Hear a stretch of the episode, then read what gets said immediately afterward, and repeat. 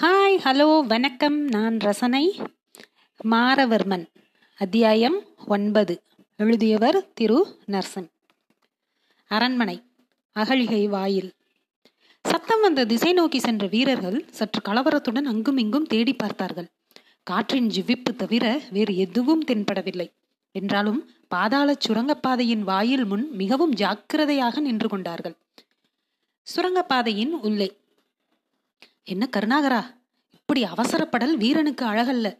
வாயிலில் நிச்சயம் யாரேனும் காவலுக்கு இருப்பார்கள். சற்று பொறுத்து இருந்து சத்தம் வராமல் அந்த கல்லை நகட்ட வேண்டும். மன்னிக்க வேண்டும் அரசே. சற்று கடினமாக இருக்கிறது. அதனால்தான். வெகு நாட்களாக உபயோகப்படாமல் இருக்கிறதல்லவா? அதனால்தானோ என்னவோ? தப்பியவுடன் செப்பனிட வேண்டும். அரசே தவறாக நினைத்துக் கொள்ளாதீர்கள். சற்று இதை பிடியுங்கள். நான் இந்த உடைகளை வைத்து நெம்பி திறக்க முயற்சிக்கிறேன். ம் என்ற ஓசை எழுப்பிய மன்னர் அந்த வார்த்தைக்கான அர்த்தத்தை செய்து கொண்டிருந்தார். தன் புஜ பலம் அனைத்தையும் பிரயோகித்த கருணாமூர்த்தி மூச்சை இழுத்து பிடித்து நம்பினான். கல் நெகிழ்ந்தது. இன்னும் நம்பினான். அசைந்து கொடுத்தது. மன்னர் அவனை கையமர்த்தினார். என்ன அரசே ஆகிவிட்டது. இன்னும் சற்று நாழிகையில் திறந்துவிடும். தெரியும். அதனால்தான் நிறுத்தச் சொன்னேன். திறக்கும் பொழுது யாரேனும் வாயிலில் இருந்தால் மாட்டிக்கொள்வோம். ஆதலால் ஆதலால் கற்கதவை திறப்பதை விட அதை அப்படியே தள்ளி உருட்டி விடுவோம்.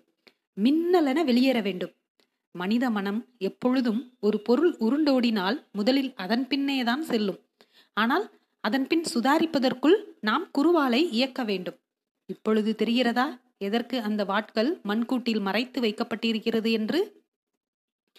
தெளிவாக புரிந்தது அரசே. இந்த சூழலிலும் உங்கள் மதிநுட்பம் வியக்க வைக்கிறது அரசே. மதியை சரியான சூழலில் நுட்பமாக பயன்படுத்தாவிட்டால் அது மதிநுட்பமாகாது கருணாகரா. சரியாக சொன்னீர்கள் அரசே. சரி தயாராகுங்கள். செயல்படுத்துவோம். கிளச்சிங்கம் என்று அழைக்கப்பட்ட ராஜா தன் கிழ பலத்தை முடிந்த மட்டும் பிரயோகித்தார். கண்களுக்கு ஏது வயது என்பது போல வெறித்தனமாக பார்வையாலேயே அக்கண்களும் தள்ளியது. கருணாகரமூர்த்தியின் புஜம் ஜம் என்று இருந்ததால் அந்த அளவு கடினம் ஏதும் இல்லாமல் நினைத்தபடி தள்ளினார்கள்.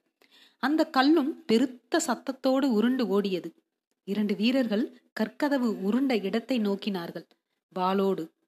மன்னரும் கருணாமூர்த்தியும் அந்த சந்தர்ப்பத்தை பயன்படுத்தி மின்னலென வெளியே பாய்ந்து மறைந்து கொண்டார்கள். திகைத்து திரும்பிய வீரர்கள் இப்பொழுது வாயிலை நெருங்கிக் கொண்டிருந்தார்கள். கருணாமூர்த்தி தன் குருவாலை பிடித்த விதத்தை பார்த்த மன்னருக்கு நம்பிக்கை துளிர்விட்டது. மன்னர் ஒரு கல்லை எடுத்து பாதாள சுரங்கத்திற்குள் எரிந்தார் கல் உருண்டை சத்தம் கேட்டு இருவரில் ஒருவன் உள்ளே எட்டி பார்க்கவும் கருணாமூர்த்தி அவன் கழுத்தில் வாளை இறக்கினான். இறந்தான். ஆவேசம் கொண்டவனாய் அடுத்தவன் மேல் பாய்ந்த கருணாகரன் அவனது விழாவில் தன் குருவாலை பாய்ச்சினான். மடிந்த இரு வீரர்களையும் அந்த வாயிலினுள் இழுத்து போட்ட பின் மன்னரை மிகவும் ஜாக்கிரதையாக கைப்பிடித்து அழைத்துச் சென்றான். அகழிகையின் பக்கவாட்டில் கம்பீரமாய் நிமிர்ந்திருந்த மதில் சுவரின் அடியில் அந்த இரண்டு உருவங்கள் அடிமேல் அடிவைத்து முன்னேறின. நீண்டு தொடர்ந்த நிழல்கள் சுவரின் மேல் படிந்து தொடர்ந்தது. வலுவூர் செல்லும் தலை வழியில் தளபதியின் கூடாரம். நிமிர்ந்த வேம்பின் அருகில் மிகவும் கவனத்துடன் வேயப்பட்ட கூடாரம்.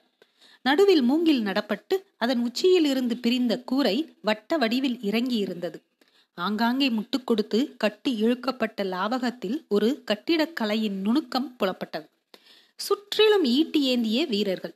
குதிரைகள் மர நிழலில் ஒய்யாரமாய் அமர்ந்திருந்தன. அருகருகே வேயப்பட்ட வைக்கோல் படைப்புகள் அம்பாரமாய் உயர்ந்து அந்த பிரதேசத்தின் வழமைக்கு கட்டியம் கூறியது.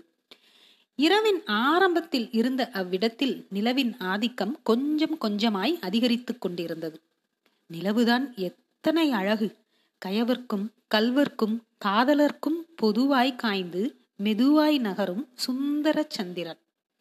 சந்திர வெளிச்சமும் தீப்பந்த ஒளியும் மீறி அடர்ந்து கிடந்த இருட்டின் நடுவில் படர்ந்து இருந்த கூடாரத்திற்குள் கூடியிருந்தது வீர விக்கிரமனும் அவன் தளபதிகளும். தளபதி வீரவிக்ரமனும் இளஞ்செழியனும் இன்ன பிற தளபதிகளும் ஓய்வெடுத்துக் கொண்டிருந்தனர். ஒரு ஆழ்ந்த நித்திரைக்கு பின் எழுந்த வீரவிக்ரமன் ஒரு எவ்வனமான நிலையில் அமர்ந்திருந்தபடி கேட்டான். என்ன இளஞ்செழியா மாரவர்மனின் மரணம் நெருங்குகிறதே என்று வருத்தமாயிருக்கிறாய் போல தோன்றுகிறதே.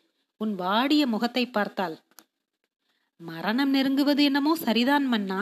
ஆனால் ஆனால் ஒன்றுமில்லை அரசை பயணக் களைப்பு. அதனால்தான் அவனை பிடித்து விட்டால் போதும் என் ராஜ்யம்தான்.